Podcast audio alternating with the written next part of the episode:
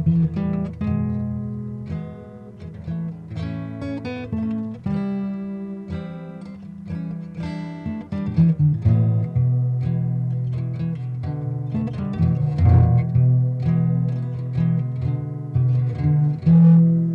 بكل مشاهدي ومتابعي القناة. اليوم نتكلم عن الكائنات الحية في وقتنا الحاضر والتي لم يتغير الدي إن اي فيها خلال آه، ملايين السنين خلال فترات طويلة جدا. هذا الشيء موجود في نظرية التطور وهناك كثير من الأبحاث آه، تدرس هذا الموضوع بشكل عميق. والشيء الواضح الذي نراه في هذه الكائنات أنها تشابه كائنات اكتشفت من خلال الحفريات وتاريخ هذه الحفريات يعود إلى ملايين السنين وحتى مئات ملايين السنين. نحن لا نقول أن ال DNA لم يتغير آه، بشكل قاطع، لكن التغير الذي حدث خلال ملايين السنين آه، تغير بسيط جدا آه، نسبة إلى الفترة الطويلة الزمنية ونسبة إلى عدد الأجيال ما بين الكائن الحالي وما بين الكائن المكتشف في الحفريات.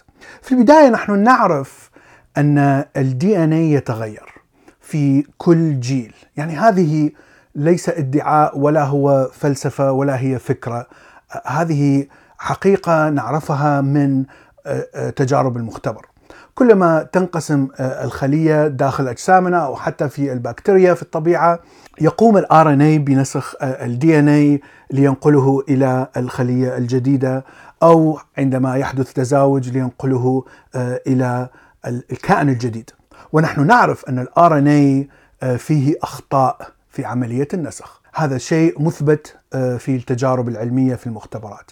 اذا هناك دائما تغير طفيف في ال DNA بين كل جيل وجيل آخر لكل الكائنات الحية. هذا التغير سيحمله الجيل الجديد. إذا كان مفيد للجيل الجديد في البقاء والاستمرارية في العيش ومن ثم آه، التزاوج ونقل الجينات إلى الجيل الثالث اذا هذا التغير سيبقى في آه، هذا الخط من الأجيال أو هذا الخط من الكائنات الحية إذا هذا التغير لم يكن مفيدا اذا سوف ينتهي بالكائن إلى الموت بدون أن ينقل جيناته إلى جيل ثالث. الحقيقة الأخرى آه، المهمة أن جو الأرض يتغير باستمرار. هناك كثير من العوامل التي تؤثر على المناخ والذي يسبب حلقات دورية في تغير المناخ مثل انحراف مركز الأرض آه، مثل دوران الأرض حول الشمس بشكل بيضوي ودوران الشمس حول المجرة، حركة الشمس ومع المجموعة الشمسية في خط يشبه موجة الجيب، كل هذه العوامل تؤثر على مناخ الأرض بشكل كبير. آه، مثلا نعرف هناك موجة جليدية تغطي الأرض تماما. آه، كل فترة هناك موجة حر تغطي الأرض تماما كل فترة. بالإضافة إلى العوامل الخارجية مثل سقوط النيازك، البراكين العظيمة والذي يسبب نشوء طبقة من غبار الكربون حول الأرض والذي يقتل تقريبا 90% من الكائنات الحية. اذا جو الأرض في تغير مستمر ومع ذلك هذه الحيوانات لم تتغير بشكل كبير، بمعنى أنها لم تحتاج إلى أن تتغير حتى تستطيع أن تتكيف. وهذا هو الشيء المهم الذي يفسر لماذا بقت هذه الحيوانات تقريبا كما هي. الشيء الآخر الذي نعرفه أن أغلبية الكائنات الحية في الطبيعة تتبع هذا الخط تتبع هذه الفكرة أن هناك دائما تغير في ال DNA ما بين آلاف وملايين السنين أو آلاف وملايين الأجيال. والحيوانات التي لا يتغير ال DNA فيها هي تعتبر استثناء. أشهر هذه الحيوانات تنتمي إلى عائلة الزواحف. آه، أبسط مثال مثلا التمساح. وهذه الجنس أو الفصيلة من الزواحف وما تسمى ب crocodilians ظهرت تقريبا 85 مليون سنة. ونحن نعرف أن قسم من الأنواع آه، كانت تأكل الأسماك وحتى تأكل الأعشاب. قسم منها كان لديه قوائم طويلة، قسم منها كان يقف منتصب آه، على قدميه فقط، لكن بقي منها آه، خط واحد هو الذي انتهى بالتماسيح الآن. وهذه التماسيح تشبه بشكل كبير آه، حتى بهيكلها العظمي تركيب الفم وبشكل عام الدي ان اي لم يتغير بشكل كبير. فالتمساح هو من ذوات الدم البارد. الدم البارد بمعنى أنهم يتكيفون مع الحرارة الموجودة في الجو. وأيضا عندما تنخفض درجة الحرارة لذوات الدم البارد وطبعا هذا ينطبق على كل الزواحف لا يحتاج الجسم إلى أي طاقة آه، فإذا ستنخفض كمية الطاقة المستهلكة في الجسم إلى أقل درجة ممكنة. وهذا طبعا آه، عكس ذوات الدم الدافئ أو الحار مثل الطيور واللبائن آه، بحيث أن الجسم دائما يحرق طاقة بشكل مستمر. وحتى عندما تنخفض درجة الحرارة يجب على الحيوان أن يتكيف للظروف حتى يستطيع أن يعيش ويجب أن يأكل بشكل مستمر. نسبة للزواحف طبعا آه، حتى يستطيع أن يحرق هذه الطاقة المستمرة ويبقي آه، حرارة الجسم مرتفعة. فإذا نحن نعتقد أن التماسيح مثلا استطاعت أن تتكيف مع كل هذه التغيرات والتقلبات في الجو فيما إذا كان الحرارة شديدة أو الحرارة منخفضة لآلاف السنين مثلا. وربما أيضا تستطيع أن تأكل كل شيء يعني هي لا لا يختار الوليمة آه، المفضلة لديه وإنما يأكل آه، أي آه، حيوان يستطيع أن يمسك به. وهناك حيوانات أخرى أيضا لم تتغير لمدة طويلة مثل سمكة القرش جوبلن وهي سمكة تعيش في أعماق المحيط ولم تتغير لمدة 125 مليون سنة.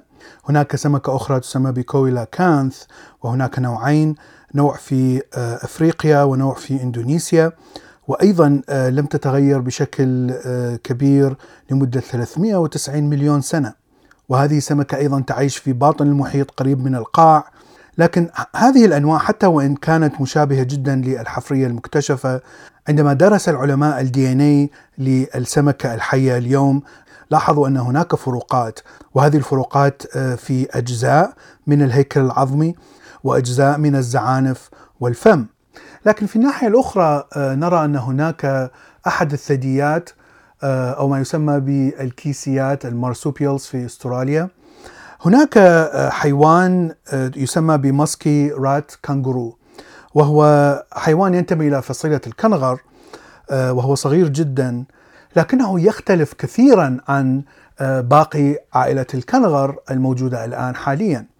آه، لأنه لا يقفز مثلا مثل مثل باقي الكناغر آه، ذيله يختلف آه، يشبه ذيل ما يسمى بالباسم أو باسمز فصيلة أخرى من الحيوانات التي تطور منها فصيلة الكنغر تقريبا 20 مليون سنة وكأنما هذا النوع هو وسيط ما بين الباسمز التي تعيش على الأشجار وبين فصيلة الكنغر أو عائلة الكنغر التي تعيش على الأرض.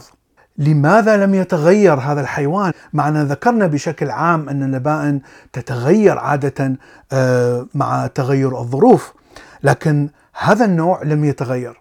وهناك طبعا افتراضيات لماذا لم يتغير آه، هذا النوع لكنها ليست مقنعة آه، مثل الافتراضيات التي نضعها على الزواحف مثلا.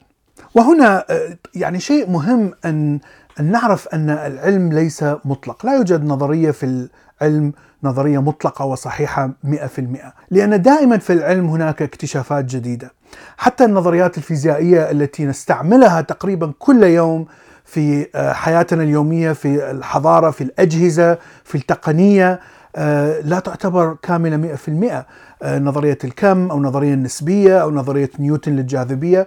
هناك ثغرات فيها لكن الثغرات التي فيها تكون قليلة جدا نسبة إلى الإثباتات الموجودة فيها، وهذا الشيء ينطبق على نظرية التطور، لأن الإثباتات الموجودة فيها آه، تغطي بشكل كبير الثغرات البسيطة، وطبعا وجود هذه الثغرة يعني أننا لا نعرف كل شيء عن هذا الكائن الحي، آه، كيف كان يعيش، وكيف كانت آه، البيولوجية داخل جسمه. يعني هناك كثير من الأشياء التي نعرفها خلال هالعشرين مليون سنة مثلا آه، حتى نعرف كيف فعليا استطاع هذا الكائن أن يعيش بدون أن يتغير الدي ان اي بشكل كبير. وأعتقد أن إذا عرفنا هذه المعلومات ولو من الصعب أن نعرف هذه المعلومات من الحفريات فقط لأن الحفريات آه، يعني لا تعطي إلا الهيكل العظمي مثلا إذا استطعنا أن نعرف اذا آه، نستطيع أن نفسر هذا الشيء ونستطيع أن نغلق هذه الثغرة. أرجو أن يكون هذا الفيديو مفيدا شكرا لكم وإلى اللقاء في حلقة أخرى.